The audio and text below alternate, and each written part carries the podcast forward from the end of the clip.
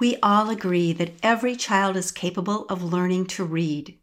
The Institute for Multisensory Education has been helping teachers make that happen for 25 years by offering extensive training and virtual teaching resources. Learn how to apply IMSE's IDA accredited Orton Gillingham approach based on the science of reading by signing up for their virtual trainings this spring and summer. Visit imse.com that's imse.com to register for their free virtual overviews and learn more about their extensive list of summer courses.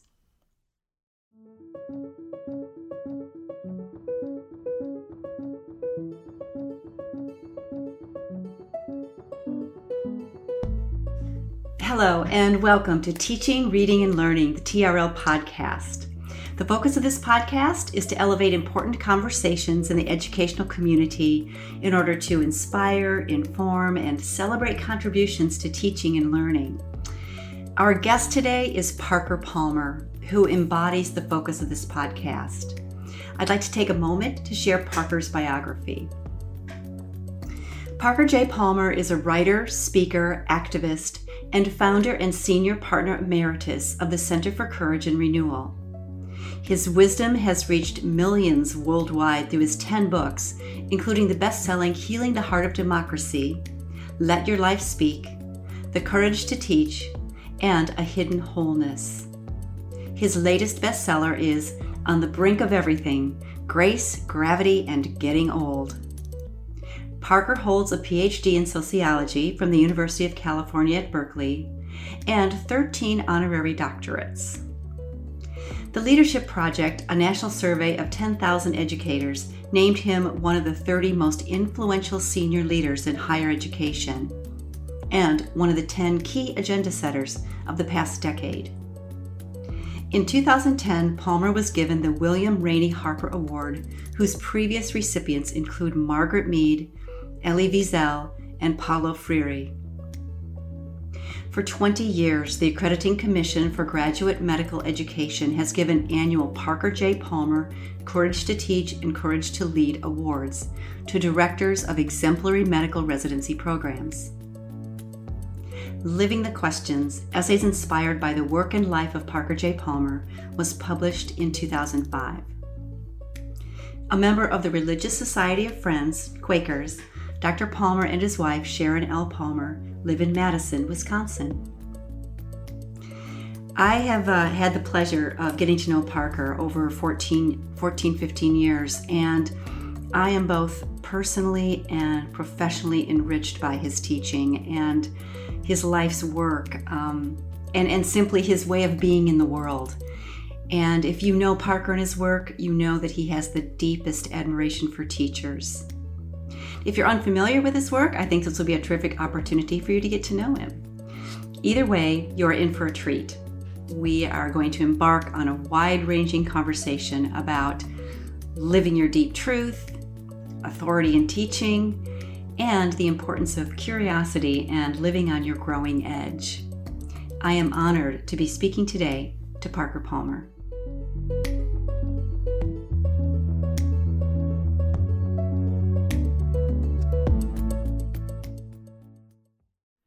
All right. So, Parker, I am deeply grateful to be with you today. Um, you and your work have just been profoundly impactful in my life and in the lives of so many others. So, thank you for this gift of your time.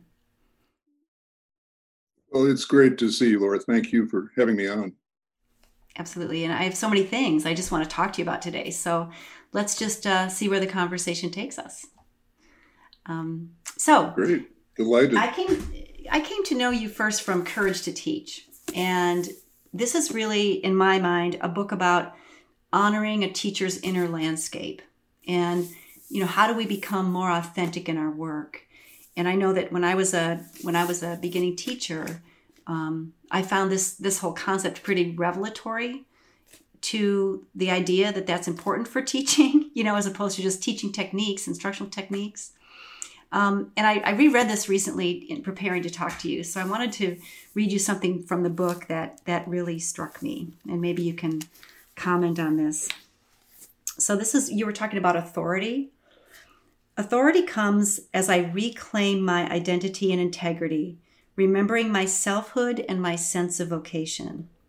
Then teaching can come from the depths of my own truth, and the truth that is within my students has a chance to respond in kind.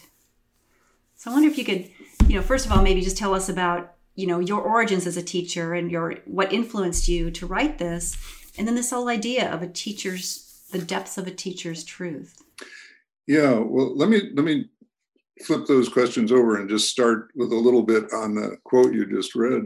Yeah. So I've um, I've long resisted the notion that any human activity can be reduced to technique, uh, to tips, tricks, and techniques, which is which are you know very popular. Books get sold with titles like that. Mm-hmm. Um, but it's not that tips, tricks, and techniques are useless in my mind, but they're not where you start. You start with the fact that teaching or whatever the human activity is is being done by somebody and who that somebody is and the extent to which their inner life has has been examined by them um, and you know corrected where it needs to be corrected and amplified where it needs to be amplified um, it matters in the doing of the profession, whether it's teaching or medicine or engineering or political leadership. You know, we're, we aren't robots. We aren't uh, uh, delivery machines for goods and services. We are human beings interacting in a very human enterprise called teaching and learning.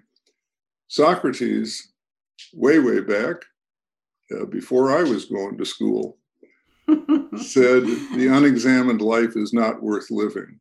And that's a quote, you know, that's emblazoned on uh, more than a few doorways in, in education. But I think my work is in some ways an extension of that Socratic dictum that the unexamined life is not worth living. And I've sometimes used that at um, oh, commencement ceremonies, for example, where I've added something like this if you choose to live an unexamined life, please do not go into a job that involves other people.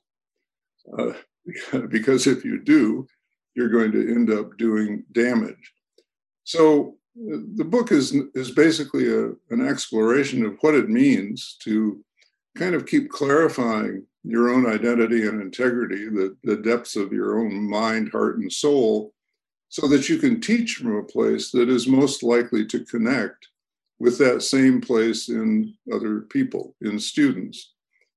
We can talk later about perhaps about how the subject plays in to that.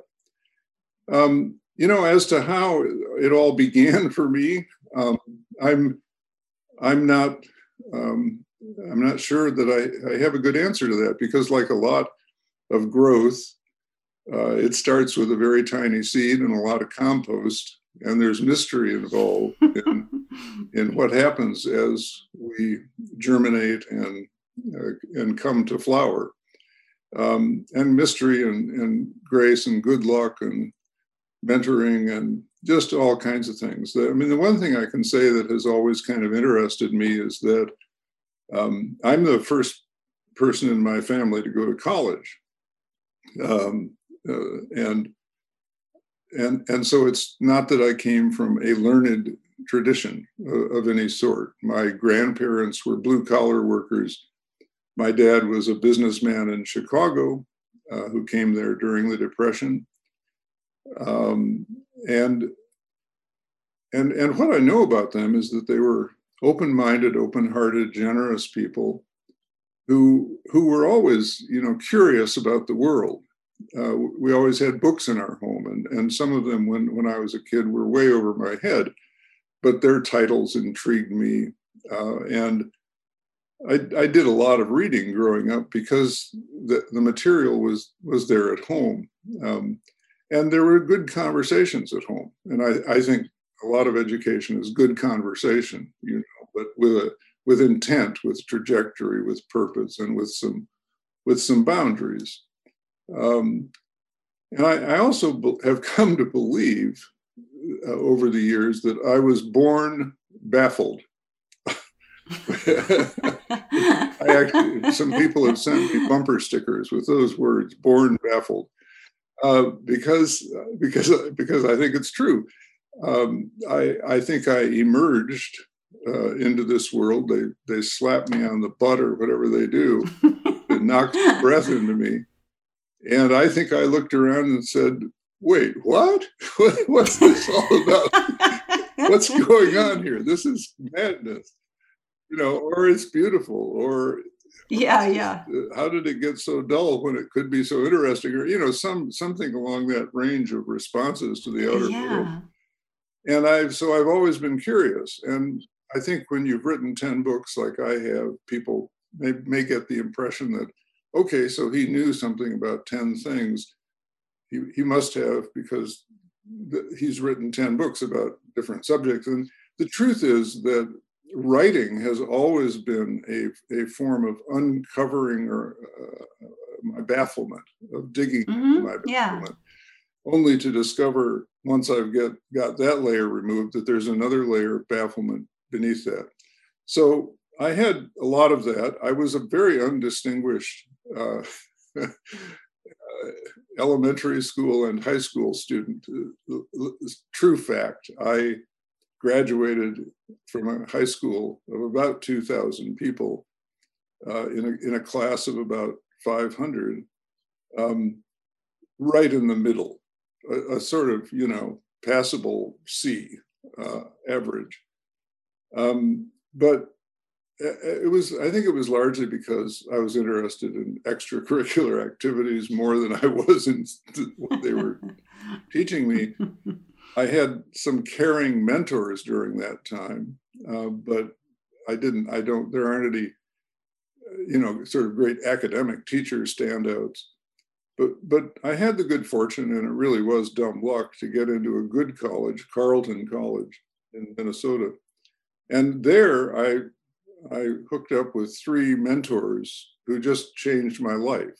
As as happened back in the day, they were all men, but they all had spouses who um, also became important parts of my life. And I spent time in their homes. I mean, I was extraordinarily lucky to have three of these.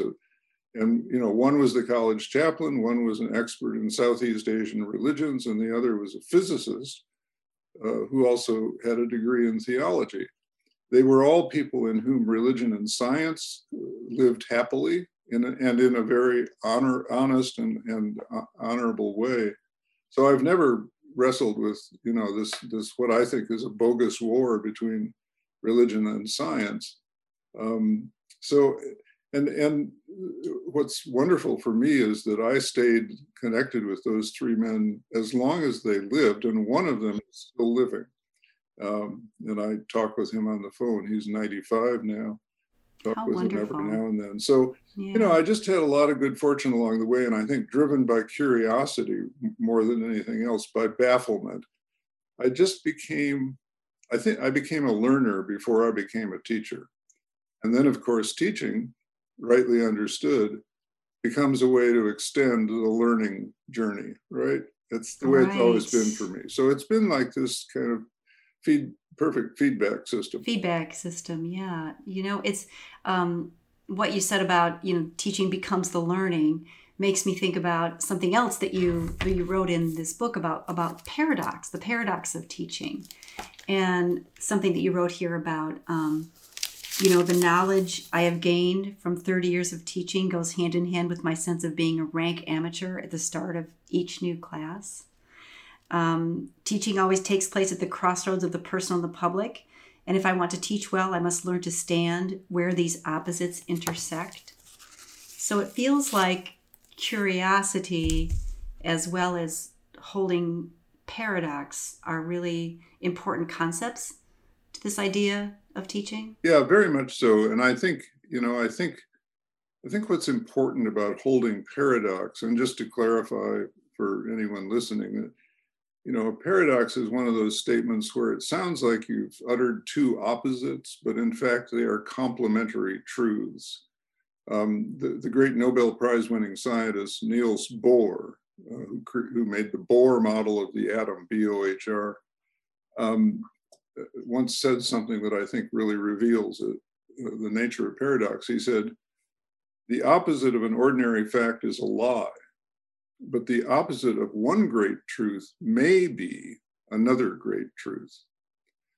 And, and so paradox is, is a both and statement rather than an either or. And life, life is full of very important either or distinctions and not all opposites that we'd like to stick together stick together naturally. But some do. Good example. Uh, are we as human beings made for community? Absolutely. No question about it. We are communal creatures. Are we also made for solitude? Absolutely. Yeah. Because there are many mm-hmm. things in, in life that you just can't negotiate if you can't take that inward trip into solitude. I, I when I talk with people about it, I liken it to the, the paradox that the body holds every moment of our lives, which is breathing in and breathing out. We don't think of those as opposites. We don't. It's both and because mm-hmm. together they sustain life, and that's what paradoxes do. And to break any of those great paradoxes, like saying, you know, I think I'll do community instead of solitude for the rest of my life, or vice versa, is to is to break the life, the flow of life energy. It's it would kind of be like me saying right now, you know what, Laura, I think I'm basically a breathing out kind of guy, so that's what I'm going to do for the rest of the week. so, you know, Good did, luck with that. If I did that, I'm on the floor pretty quickly here. So uh, yeah, paradoxes. Teaching is filled with paradoxes, um, and and and broader than paradox, it's filled with the need to learn how to hold tensions creatively. You know, so that uh, a teacher and a student can easily get into an impasse around the student not wanting his or her fundamental beliefs about this or that to be changed by the information that the teacher is providing or the argument the teacher is making. And if you if you try to deal with that through the imposition of power, you know, by God, this is the way it is, and you better get it straight, you're just going to reinforce the false belief. Um, if you try to deal with it by saying, well, whatever, you know, one truth for you, another truth for me, doesn't matter, that obviously leads to bad places too. But if you can hold that tension creatively and keep inviting, honestly invite the student into a continued exploration um, of this force field that you create by holding questions in a particular way, that, that's when learning might, might occur. Um, and you get buy-in from, from the students rather than resistance. Yeah. Yes. So so it sounds like you're you're talking about, you know, being boldly curious, holding paradox, living in our own truth so that we can nurture our students' truth and holding that tension. That those are all ways that that teachers can be could I say more I mean, this maybe this maybe this is the courage to teach, right? Maybe this is the courageousness of well, teaching. I, I think it is. I think it is because if you do all of that, um, others can look in on what you're doing and say, "You're not doing your job. Your job is to get them to sit down, shut up, memorize, learn the information, yeah. and quote learn." Mm-hmm. But you know, all the research shows that that's not learning at all uh, or that it gets learned long enough to pass the test. But then for the rest of that student's life, th- that information is gone and there's no real interest in learning. And, and I'd toss yeah. I'd toss one more concept into that mix of who you need to be as a teacher, I believe, and, and what I'd like to transmit to my students. And that's the Buddhist concept of beginner's mind. I, I love the notion of beginner's mind um, because what it means is you, you hold your prior knowledge and your assumptions loosely. Not, you don't deny them. You, you don't deny that careful inquiry, disciplined, rigorous inquiry into a field, has come up with this or that conclusion. But it's it's always the conclusion of the moment. There, there is no field in, in, in, the, in the curriculum where the conclusions of 30 years ago are the same as they are today. You know, whether it's literature or physics or sociology, mm-hmm. political science, whatever. The learning, uh, inquiry is an ongoing process and it's affected by all kinds of things, including who is included in the circle. There was a long time in our society, sadly, when people of color and women were excluded from the circle of inquiry, but as they came in and started to make a claim on the learning enterprise, new things were seen. Um, the teaching of yeah. US history became or should become very different when looked at through these other lenses than it, than it was when I was in, in grade school, you know, uh, 70 years ago. Um, so uh, beginner's mind is the ability to say, well, I think I know what this is all about, but maybe I don't. Um, it's it's it's a way of talking about the humility that must be um, cultivated to to really learn and to really teach. Um, it and, and that's that's always a risk.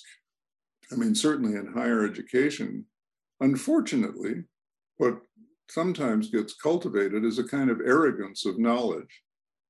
You know, like, hey, I'm the expert here, so sit down and shut up. Um, that's what I get paid for.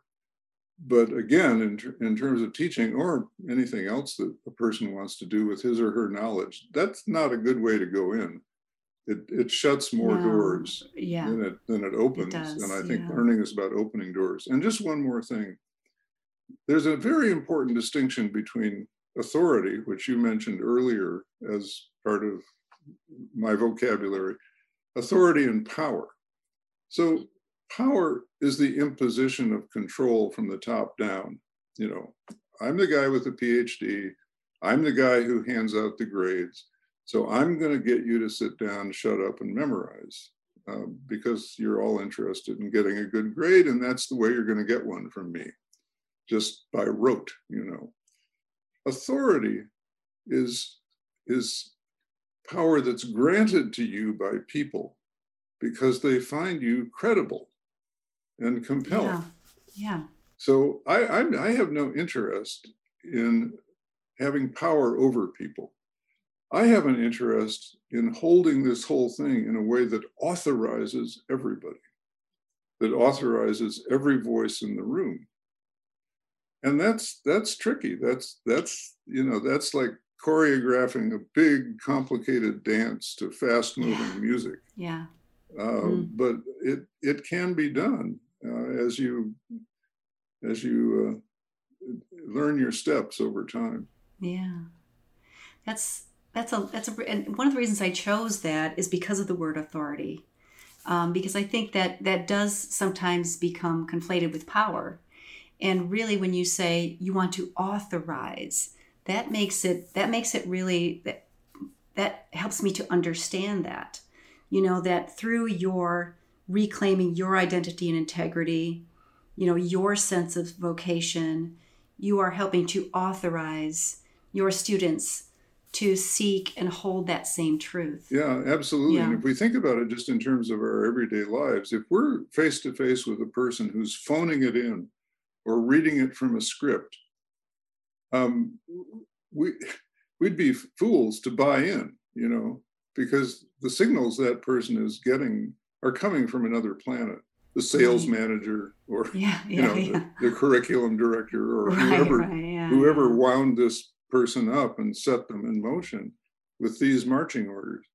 But if we're with a person who seems to be authoring his or her own voice, his or her own insights, you know if i if i am authoring my responses to your questions in a in a kind of face-to-face spontaneous way rather than picking up a book or a piece of paper here and reading them off a script it, it's a, just a different vibe yeah. and we know mm-hmm. the difference For sure. humanly yeah we do um, and i also wanted to just pick up on what you said about that beginner's mind because that that idea that you know you you know you may have 30 years of teaching or you may be you may have a phd you may be an expert but coming in with that beginner's mind and, and thinking of yourself as a rank amateur at the start of each class that humility i think is important to continue to open us up to our curiosity and to our you know following those threads of bafflement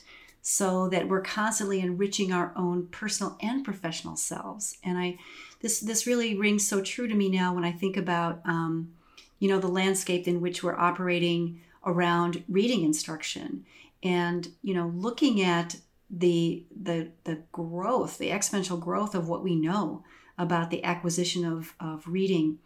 And you know how we can't we can't be doing things the same way we've done them for 30 years. We have to you know continue to grow and learn and keep that beginner's mind and keep that humility and that openness so that we can unfold new ideas into our practice. And i think that's one of the things that that we're really striving to do right now. Yeah and, um, I, you know I, that's the way advances in every field have happened. Um, not just the humanities not just pedagogy but subatomic physics you know it's it's it's always the person who says wait a minute there's another way to look at this. Yeah right. So how do you what what advice would you give um, or what wisdom do you have to share around how teachers can continue to tap into this courage that we've talked about you know day in and day out as they go about the work of teaching?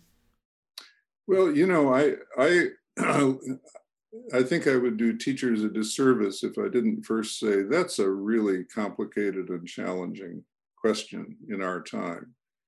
Because, as, as most thoughtful people know, our educational institutions are themselves getting signals from another planet about what they should need to do. Uh, the, the decision making, the public policy decision making around education has very rarely involved having a teacher or two at the table when those decisions are made. And so they're often made by people who really don't know about education or really aren't tuned into the needs of students and the people who teach them, yeah. but instead are tuned in to what will uh, gain them votes and make them good, look good with their base.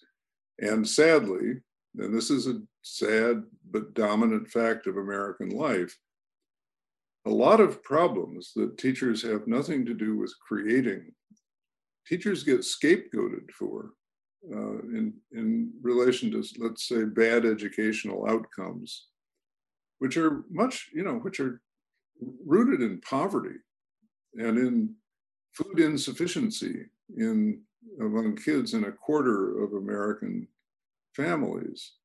And them showing up without breakfast in their stomachs, barely able to stay awake, let alone learn.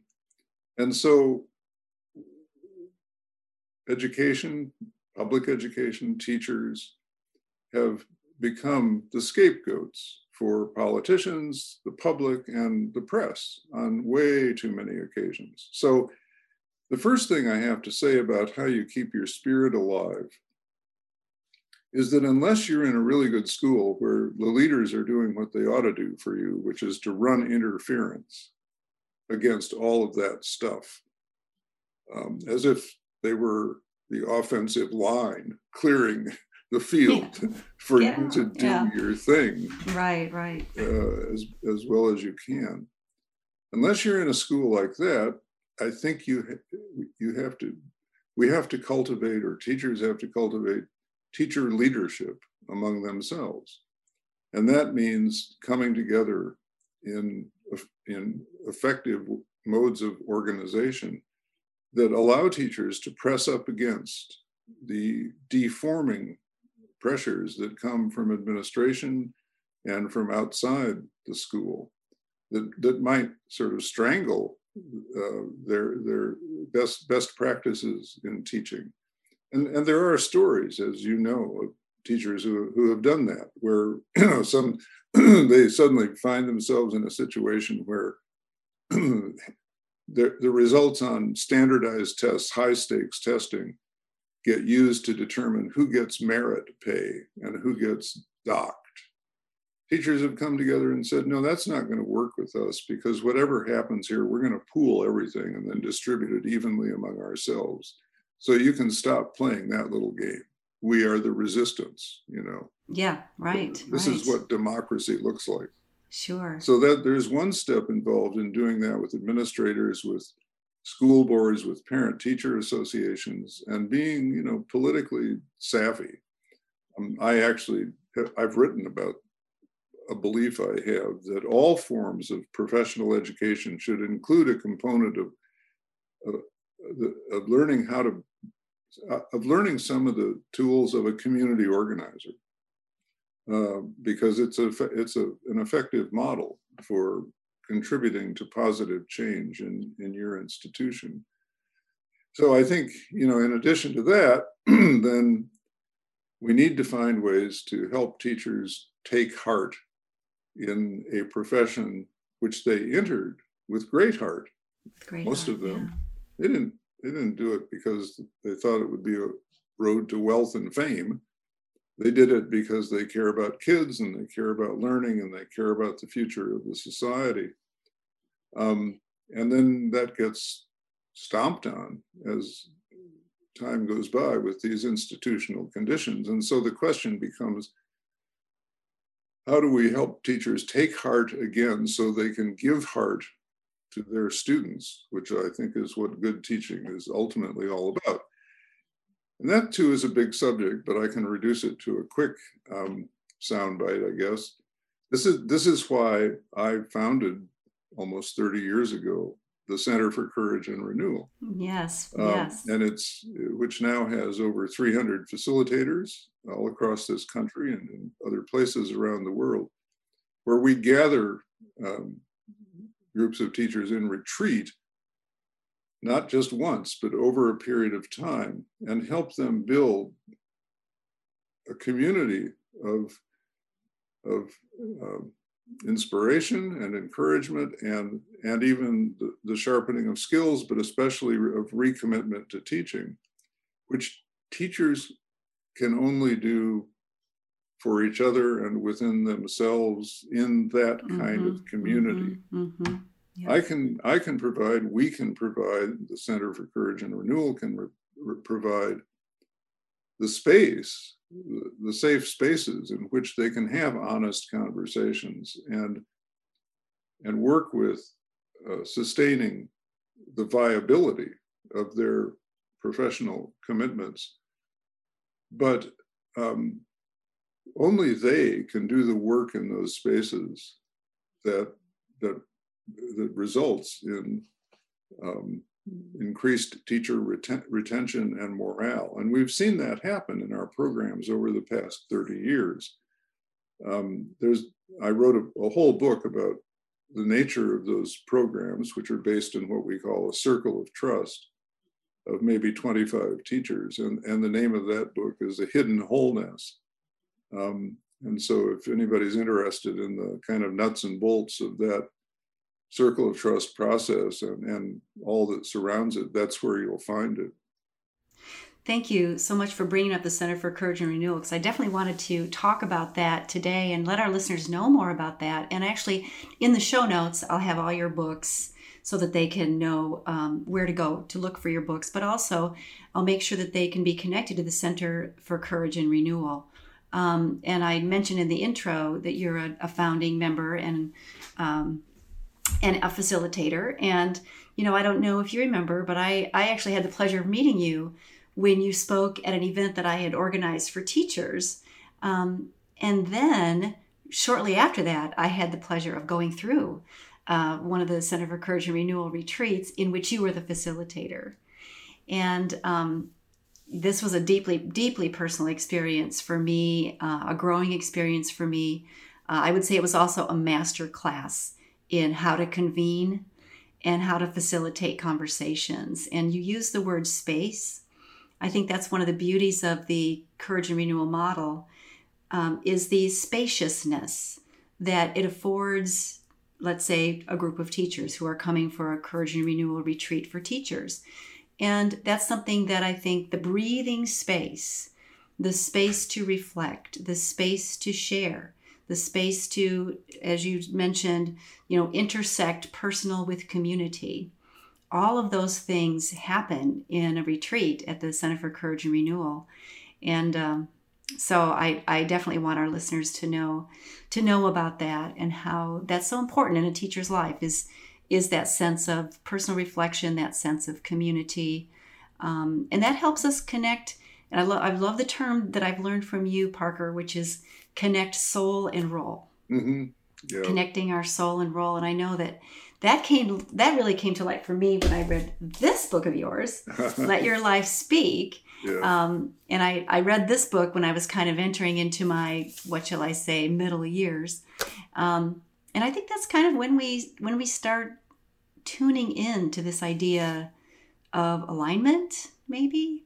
Um, and that whole idea that you know soul and role you know, connecting soul and role is really important yeah so well thank you, you. those are lovely that. words to hear i mean I, I i'm laughing a little bit because i'm i'm headed toward the middle of my 80s so i guess that's the far side of what most most people think of as the middle years but of course i remember laura and um, so grateful for your testimony and, and um, you know, th- this work has, has been so rewarding for me, and it's always wonderful to hear that it's been rewarding for other yeah. people like like you. Um, but for me, it's been huge learning about the conditions under which other folks teach, and huge encouragement to see teachers like you rise to their own challenges in the in the presence and with the help of other people. So for folks who who maybe wrestle with the word soul, I, I love this notion that we help each help people connect soul and role. And soul is a word that nobody knows what it really means, and it has cognates of many sorts in many traditions. But we sometimes say, help help people uh, bring their identity and integrity more fully into their personal vocational, professional, and public lives. Um, and so it's it's uh, it, it can serve anyone in, in any walk of life. And we now work, as you know, with many different professions, including medicine and nonprofit leadership and, and several and clergy other, as well. Yeah, religion and philanthropy. So it's, it kind of addresses a very fundamental human need and I think what brings a lot of people there is pain when you get into your the, the leading edge of your uh, middle years um, and you've kind of run out of that youthful energy and you're wondering why you're not feeling right about your life you realize that there is this this chasm between what you really want and need and hope for inwardly and what you're doing outwardly. That, yes I call yes. it a divided life. Yes. And yes. so then then for some people who really feel that pain, the the hunt is on for some way to bring the inner and outer in themselves into deeper congruence. Uh, and that's, I think, what the Center for Courage and Renewal helps people do through a, a process that by this time is, is you know, I, I would say time tested and proved. Um, it, you know, it's it's so different from the normal, I don't know, staff development program, where somebody yeah. stands up, either cheerleads for the profession or tells you what you're doing wrong and how to get it right. Uh, and then flips through the workbook. Now, you know, now let's turn the page now and you'll learn the next thing you need to do. Well, I, that the truth is that kind of thing has never helped me because people are so different situations are so different.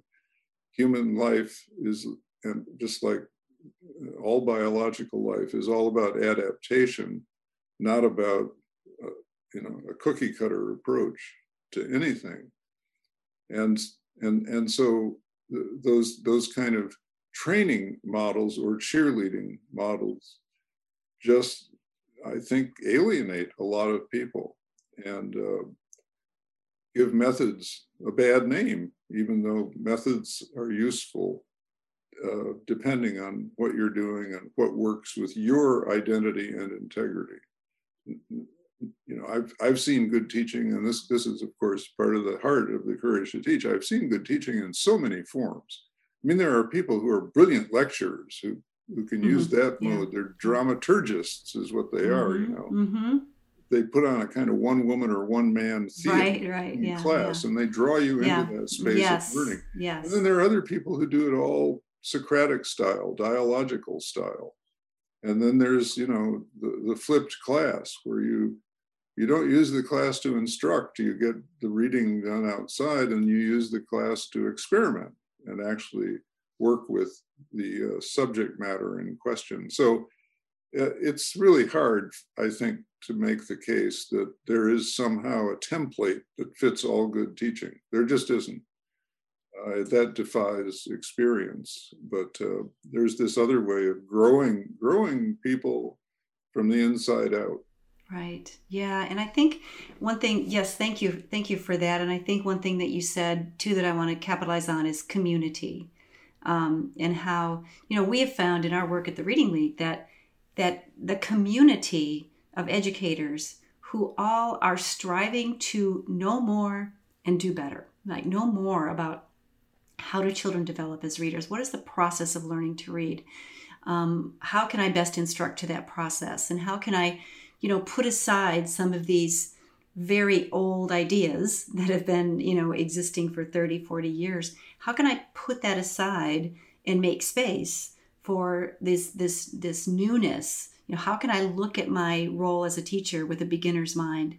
And how can I bring this new learning to fruition to the betterment of my children and having that's a heavy lift it and is. having community around that i think is something that we've we've been trying very hard to do and um, and we find it's in just um, just incredibly important yeah and as you know laura and there's more about this in that book a hidden wholeness um, what we do with community. We try to hold the paradox of community and solitude in in our circle of trust yes, work. Yes.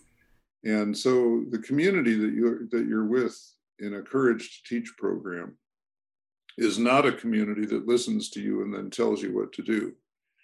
In Mm, fact, Right. that's prohibited. Um, instead, it's a community that learns to listen deeply and then to hear you into deeper speech by asking you honest, open questions. So if a teacher expresses a pain, people don't just jump on that and say, "Oh, poor dear," or, or, Yeah. yeah, or "Poor Mhm, dear, I'm so mhm. sorry," or "Here's what I did when I was in pain. I'm sure it'll work for you," because you really can't get inside another person that way. But what you can do is hold them with honest, open questions that help them eh, go deeper into what they're wanting to say Yeah. about all this on their terms, in their own way, and in their own time. And there's a high art to asking honest, open questions because Yes. educated people, especially, are accustomed to asking questions that are little speeches in disguise. So the example I always use is if somebody says, um, you know, I'm in really deep pain about X, Y, or Z, it's not an honest, open question to ask, have you thought about seeing a therapist? That's like a, that's yeah, like a no. classic. What you're, you, Yeah, you're really yeah. saying is, I think you ought to see a therapist. And yes, yes, yes, yes. You're saying that partly because, oh my gosh, I now feel responsible for saving you, and I haven't got the foggiest idea what to say about your pain. So let me check this one off by, you know, saying, have you thought about seeing a therapist? That's taboo in our groups, and our Right, facilitators right, just stop yes. that in our in their tracks. But if you say, if you listen to the person's story and you and after some silent recept, receptivity, you say, you used the word angry at this particular moment. Could you tell us more about that feeling and what it evoked it in you? Um, that helps a person think into or feel into what, what it is they're trying to get out. And, and as people get their own stuff out rather than just letting it rattle around their heads and hearts, um, they often have self curative powers over Mm. time. Mm-hmm, mm-hmm. you know, I had the the privilege, I guess, of going through that clearness committee, and it really was, um, it, it to be deeply listened to is such a gift, and to learn those and then within the, the the center's work to learn those open questions that we can bring to people um, that's a gift as well. It is yeah. Lots of people have, have said that. They, have said that and, the clearness committee is another concept in our work yeah. that's spelled out in a hidden wholeness.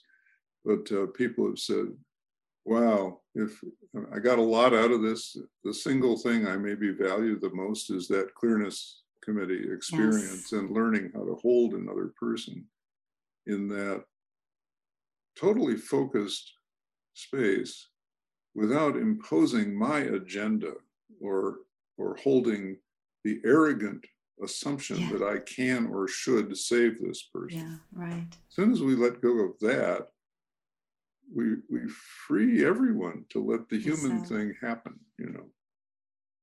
Yeah, I apologize. I think I said clearance. I meant clearness. Oh yeah, that's no, that's different. Fine. Totally yeah. different thing. Um, clearance is what Macy's does. Correct. Yeah, I was. yeah, somehow I got that. You know, it's so easy to mix those two things up, right? It is. I do it all the time. uh, I wanted to talk to you about some of your current work because uh, I'm an avid listener to your podcast, The Growing Edge, with uh, Carrie Newcomer. Um, so, what enticed you to do a podcast, and are you enjoying that? well, I'm delighted you're doing one and uh, I really enjoy thanks, being thanks. enjoy being your guest. I'm honored. Um, yeah, so about ten years ago, I I met this remarkable singer songwriter named Carrie Newcomer. Uh, she actually emailed me and said she'd read one of my books. I think it was "Let Your Life Speak," and and it spoke to her. And um, she wondered if I would write the liner notes for her next album, which for those since we don't really have albums. Albums, we yeah. M, we have MP3s or something. Um, the, the, albums used to come out either either old-fashioned records or CDs with right, notes by right. somebody about these songs and this singer. Um, and so I was delighted. I wrote her. I loved her music before I ever she ever contacted me. I wrote the liner notes, and we started a conversation, which is really across uh, disciplinary lines as well as uh, lines of age. I'm significantly older than Carrie. Um, and uh, um, for me, uh, as a word person, um, connecting creatively with a professional and very gifted musician uh, has been a wonderful kind of stretching and opening experience on the creative side of my life. Like, like any partnership is across lines of, of creative difference. Um, and so Carrie, I, I, write some poetry, but Carrie is a poet at heart. I, I, she, she is writing songs, yes. lyrics, and poems all the mm-hmm. time. And so we uh, got to talking one day and uh, decided to go with a quote from a Black theologian named Howard Thurman, who was actually a very uh, important mentor and guide to Martin Luther King Jr. Uh, and a lot of other people in the in the civil rights movement of the mid 20th century. King always carried two books with him. One was the Bible, and the other was a book um, called Jesus and the Disinherited, by Howard Thurman, Thurman, which was obviously a book about 12 generations of slavery in this country and a liberation theology that responded to that, which King was embodying in his own life. So Howard Thurman, who was born in the late 1900s in Florida, whose grandmother, whom he knew, was a former slave, he uh, has this has a, has many luminous passages in his writing, but one of them is about how things are dying around us all the time, and all we need to do is look around us now. Of course, in the middle of a pandemic and in the middle of what has been a lot of political chaos, some of it deadly. Um, to see that, yeah, things are dying around us all the time. But Thurman says, the hope is always found in the growing edge. He says, a, a birth, that's nature's answer to all this death. But not just the birth of a child, the birth of, a, of an idea, the birth of a hope, the birth of a vision, the birth uh, into a new life of a person who's been defeated by despair and is now ready to you know contribute to the human possibility and so he says, look always to the growing edge. So we thought, okay, there's our theme. We're going to mm-hmm. establish a yeah. site called the Growing Edge that has a, a, a program with several dimensions. Before, before COVID 19, we were doing face to face retreats, and we will get back to that as soon as we can.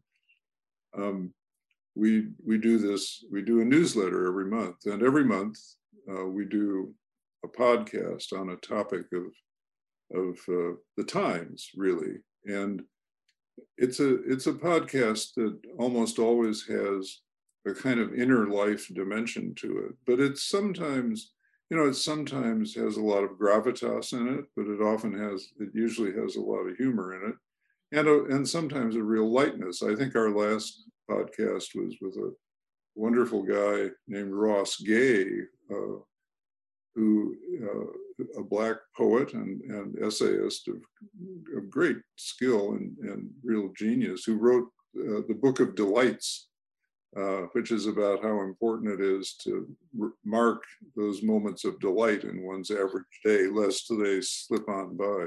So it's a wide range of topics, but we do have our website. You can Google the Growing Edge, um, maybe toss in Palmer or Newcomer, or, or you can go to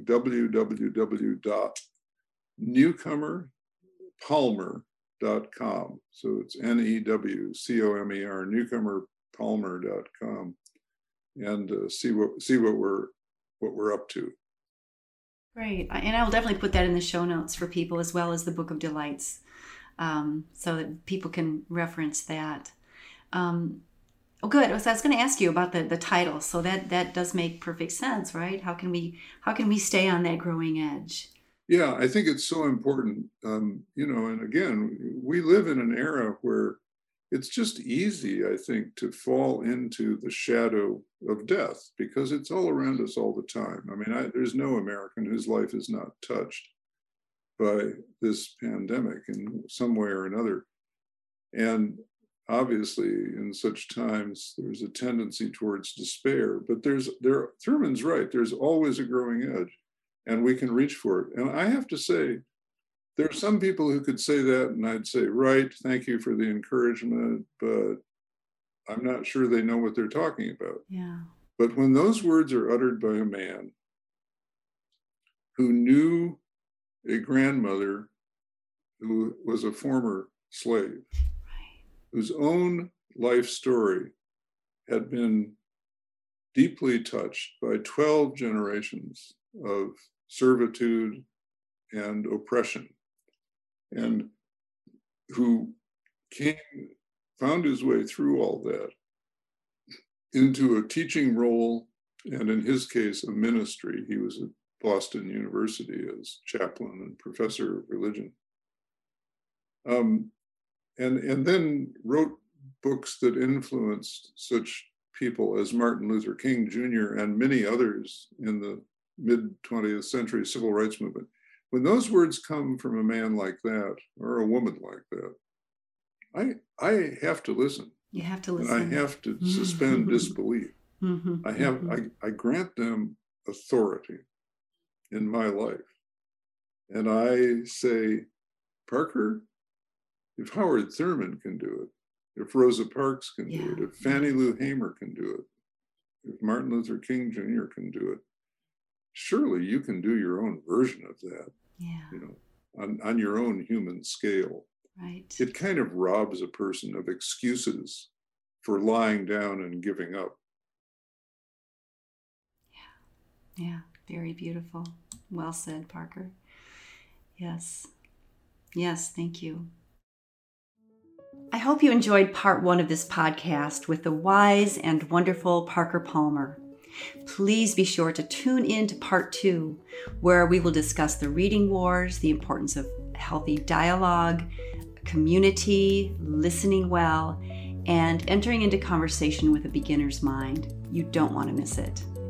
And thank you for tuning in. Thank you for being part of our teaching, reading, and learning community.